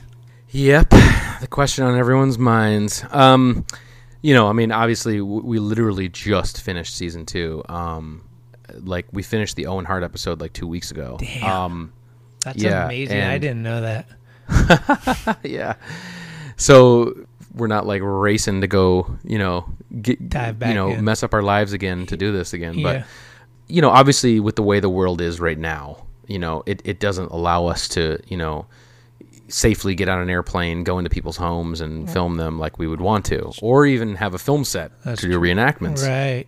So we have to kind of wait and see what's going on with the world. You know, meanwhile, we're having conversations with Vice. I think one of the main things is that, you know, this season was really tough f- for us. Um, it basically required us to work 16 hour days nonstop for nine months. Wow. And we uh, didn't get, get it just because of the schedule. Um, to really turn around 10 hours of this show in what was ostensibly eight and a half months um, was really hard and um, I don't think it's something that we can sign up for again in that way.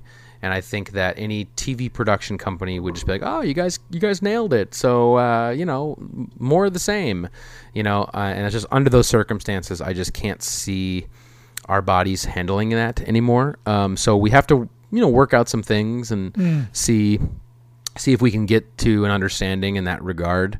Um, uh, just so we can make the show you know, and and not kill ourselves to do it. Um, which we did do this time around. We actually did so, for real. Like we're we're changed physically now. Yeah, and it's not just the pounds, the the, the poundage. This sounds like a, a common theme because, um, and no disrespect to Vice at all, but um, they also did um, Thrasher magazine's King of the Road. Um, oh yeah, and they worked pretty much a similar. I remember Lauren just saying like this is like the it's grueling like and they're not doing it with a lot of time uh it's kind of a lot of on the fly almost like i mean you have a week or Very two much. but like the, with color correcting and everything that goes into these things that people don't even take into consideration it's pretty stressful and uh i always mm-hmm. kind of wondered about that yeah yeah, I think like you know, also one other aspect to it too is that Dark Side of the Ring, and I'm not trying to say we're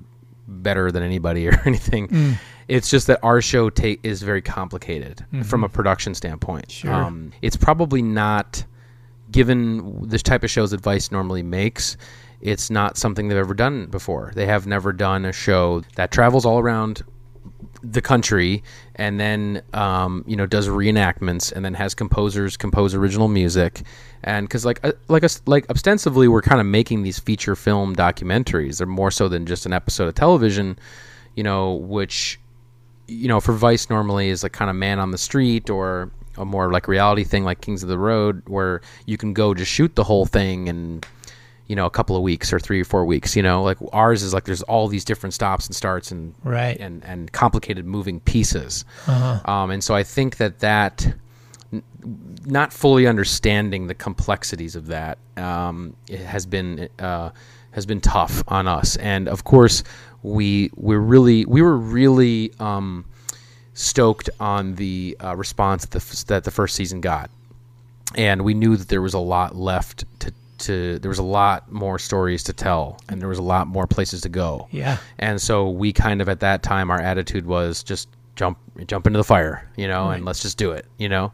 And then um, it was a hard year. We were like we we're, we're going to pay for it, you know, for sure. Okay. Uh, mentally and physically. And so that doesn't mean that we don't want to do it in our season like, you know, there's definitely more stories to tell and and there's more people that want to oh, work with us and it's endless, yeah. you know, and it's it's a you know, I, and, I, and I feel like we've you know, but there was definitely times where we're working on this season two where we're having to make big compromises, or our or our like attention has to, um, you know, can't be on this one specific thing that it needs to be, and it just was it was just chaos. Like the I would say the last like three two three months of production was just chaos and like you know and, and trying to like get this thing to air when it needed to go and um, so huh you know, I think it's uh, especially then when the pandemic hit. You know, we had right. to all start working remotely.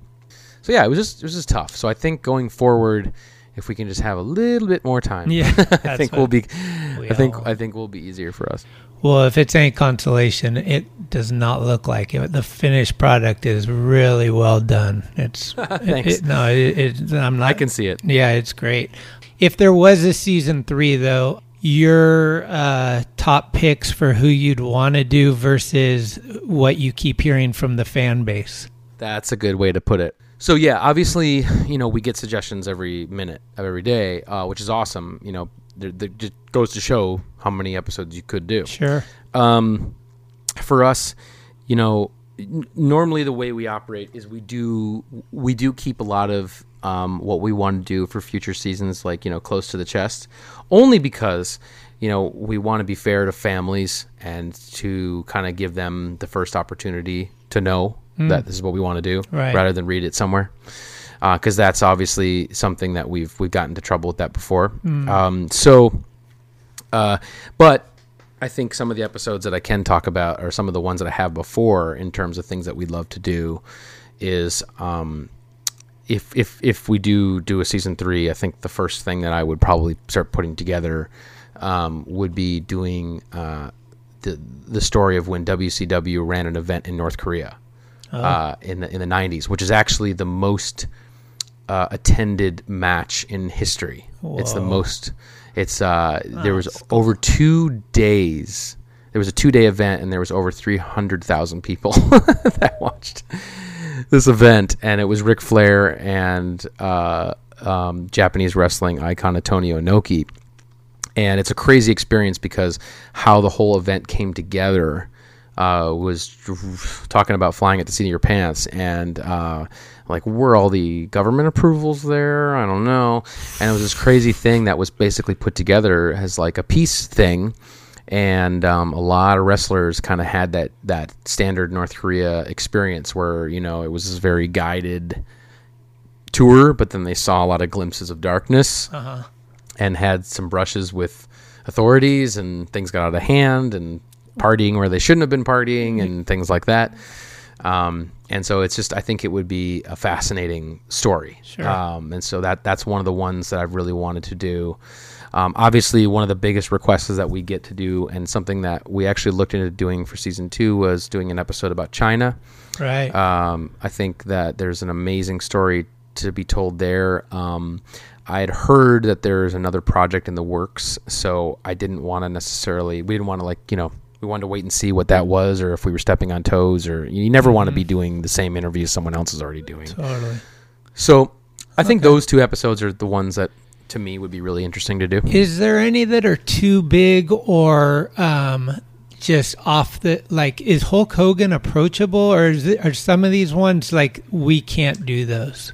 Hogan kind of. Um, I mean, Hogan's you know- kind of been done probably, but Well, I think I think Hogan, um, from what I know, I think Hogan's kind of holding out for, you know, the big, big dollars. you know, yeah, like the big HBO thing, you know, or something, you Uh-huh. know, some big play, which I think would be great. It'd be fascinating. Right.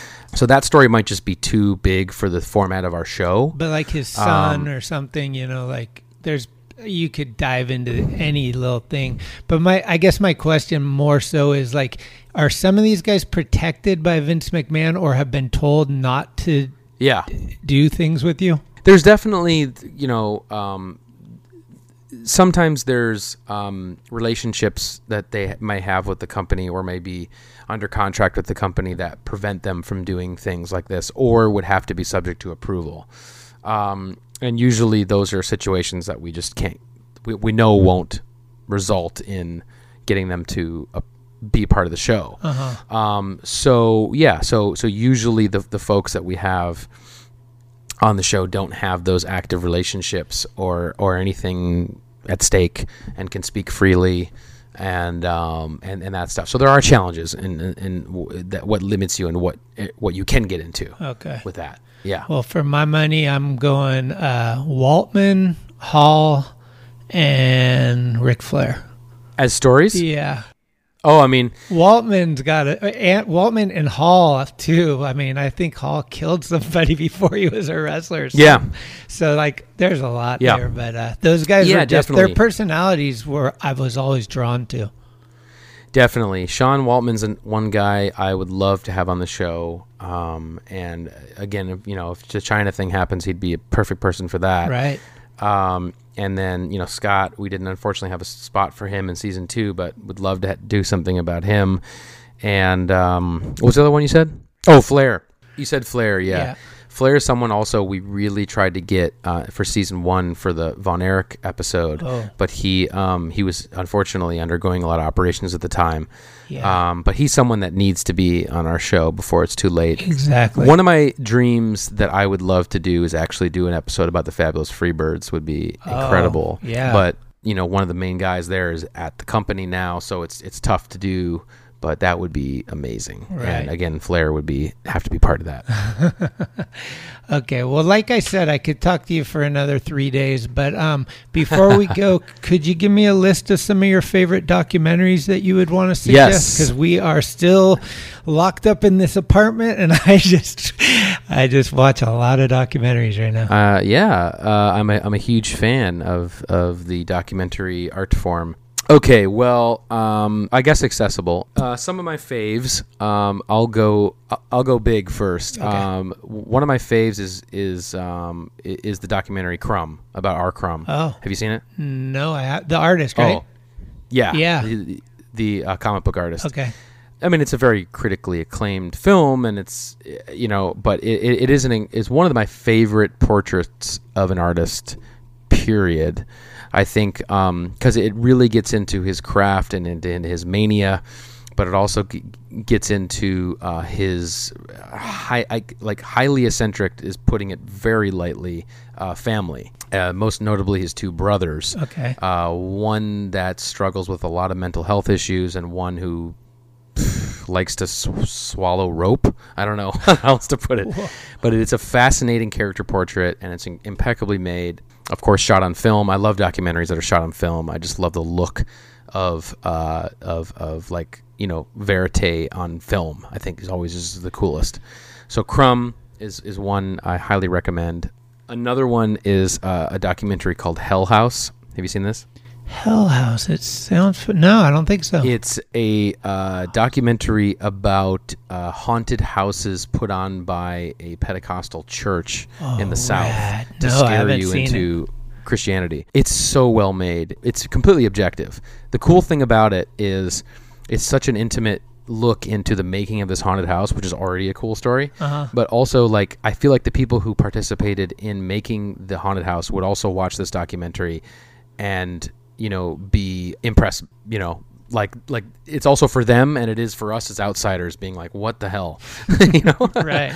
so i think it's awesome Okay. um definitely recommend hell house is disturbing on the list No, no, we're down. We what we we watch a lot of is uh, true crime. Like I loved there was a Netflix one about the guys on uh, uh, what was it called Operation Odessa where they're on. Uh, Oh, yeah. Oh man, that thing was amazing. But we we watched like Waco, all that stuff, and we are just eating it all up. But we'll, we'll watch anything, you know. Um, the H.R. Okay. One. Have you seen that? i haven't yet Oh, i haven't got- yet that I one's amazing. Wybus Yes. turned me onto that. oh that's cool Yeah.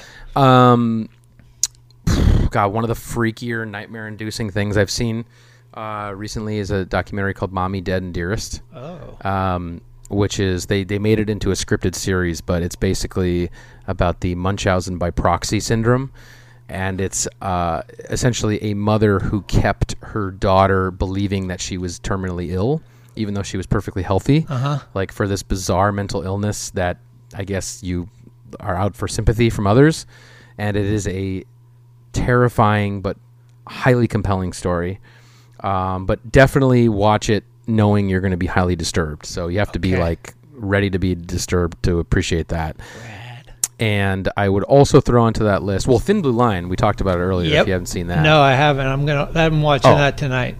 that's a must. yeah, a must. Um, I would also say, I mean, capturing the Friedmans is is incredible. One of the best documentaries I've ever seen. Have you seen that? Nope. Capturing the Friedmans, uh, again, disturbing but great. Uh, it's a it's a uh, documentary about uh, a guy who was doing a documentary. Basically, he was doing a story about someone that he had come across who was a birthday clown, and he wanted to do a documentary about him. But what he unfolded was this dark family story where uh, this birthday clown's father was actually accused of being a pedophile. Um, and the whole story, basically, this whole story chronicles his family reckoning with this, you know, reckoning with the legal case and the uh, public exposure and the media exposure of this all happening, and what happens to a family when you know a, a, a, uh pedophile case or a child pornography case, you know, enters into that family dynamic, and who do you choose to support, and what happens, and the complications of that. Um, and it's uh, it's just one of the best. Check it. So those are my tops. Sweet. Thank you. And then um, one thing we didn't touch on was the music of these things is just God. Yes. It's like fifty percent of the show. It's so It is. perfect and great. It's um, Yeah. it's amazing. And I'm guessing, did you guys have it made for the show or was it pre-existing? Yes, I'm really glad that you you asked about it. Um, no, we we work with um, two guys, uh, Wade MacNeil and Andrew Gordon Macpherson, uh, and they compose every piece of music that you hear uh, for the show. So over the course of the 16 episodes, they've actually composed um, 159 tracks for all of Dark Side of the Ring, which is insane. Um, and their influences, you know, go from wrestling music, wrestling entrance music, you know, to John Carpenter, to Philip Glass, to uh, So you know, all cool. Tangerine Dream, all that sick stuff. Yeah. and and and thankfully, we just announced it a couple days ago. Um, but finally, uh, the soundtrack is being released. It's actually um, available right now on Apple Music and Spotify, but it's also uh, going to be coming to vinyl. Uh, Waxwork Rec- Waxworks Records um, is just put up for pre-order on their website, waxworksrecords.com. You can pre-order the deluxe double vinyl soundtrack that's coming out uh, by these two guys, and it's it's phenomenal. They did a beautiful job. The packaging is incredible, um, and so got to snag that. Okay. Well, that was not um that was not a work. It was a shoot question, but it sounded like a work, and I'm not a jobber. It was a. yeah, no, that was a that was a that was a straight shoot, my friend. What do you think Vince McMahon thinks of this whole thing? Like, are you Hmm. on his radar? Is he hate what you're doing? Like, what do you think? Well- have you heard from him or his people at all? No, um, no, actually, the only the only time that uh, the company's ever, and this is even indirectly, uh, commented on the show was was just a few days ago with that Martha thing, as I was explaining. Huh. Um, but no, n- never really heard anything. I mean, I know a lot of wrestlers uh, on the roster watch the show um, as they are fans and things like that, and that's cool. But I've never heard anything official from them. I, I don't expect to. Hopefully. Uh, Um, and you know, from what I know about Vince McMahon, I don't think Vince McMahon watches anything. hmm.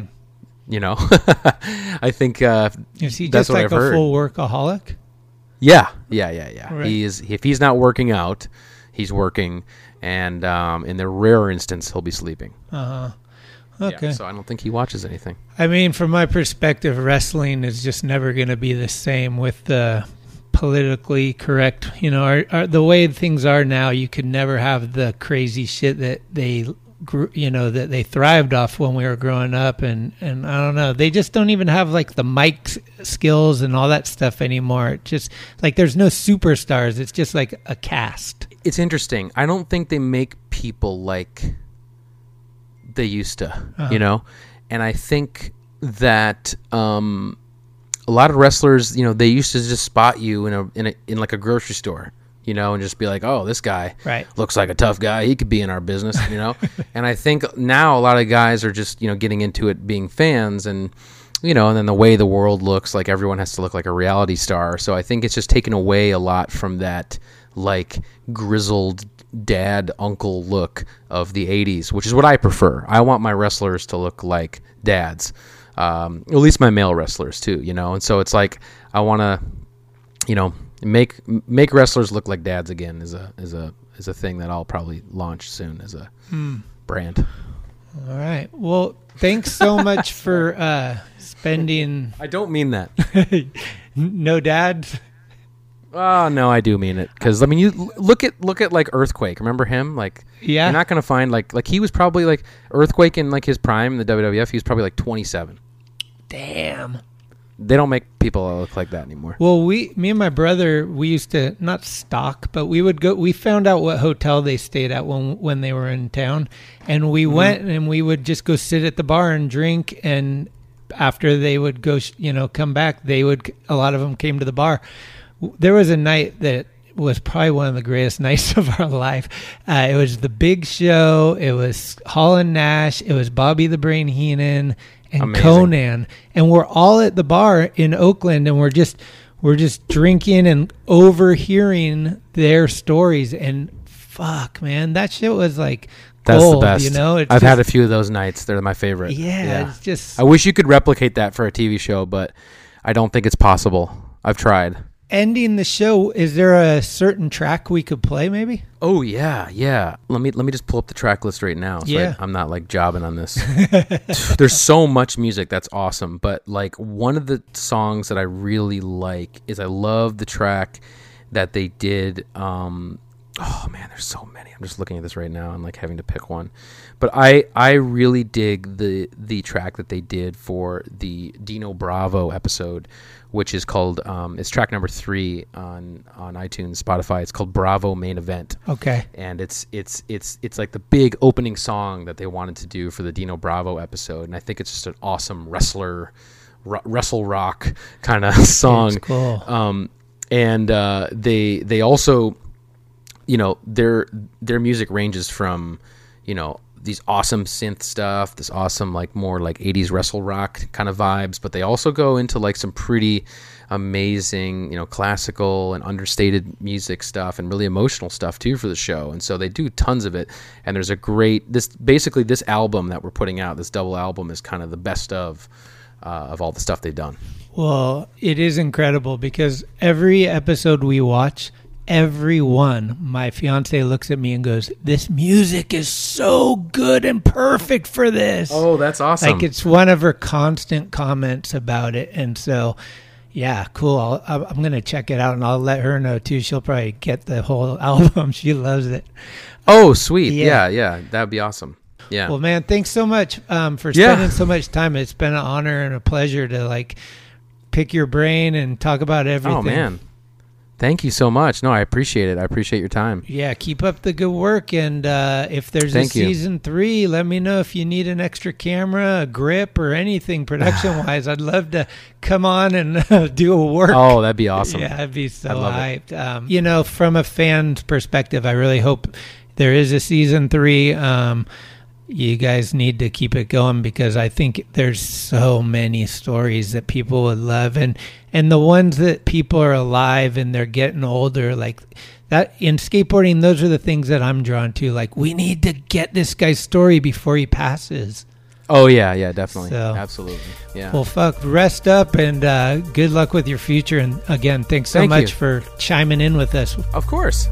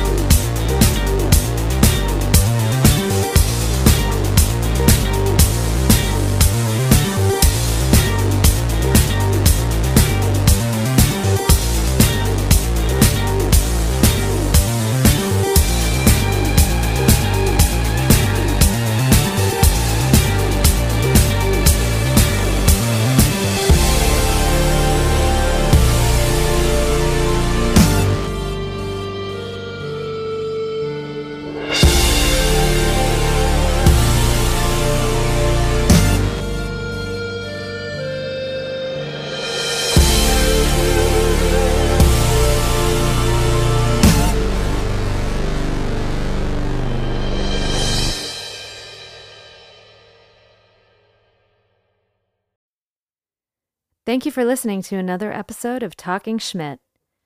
You can subscribe to the show on iTunes, Anchor, Spotify, or anywhere you get your podcasts. When you subscribe, you'll get notifications every Tuesday of new episodes the minute they become available. Also, please leave reviews and a five star rating.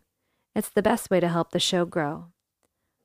All of the episodes will always remain free, but if you would like to help support the show, you can do so at talkingschmidt.com, where you can pick up some merchandise like t shirts, beanies, hats, and stickers. The website has an entire archive of all of the episodes, with extra photos and videos.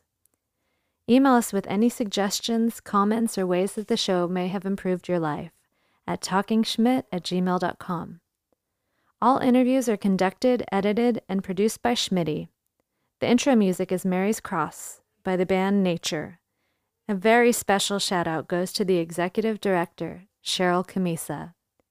This is Talking Schmidt, where the Rolodex is deep, but the conversation is deeper.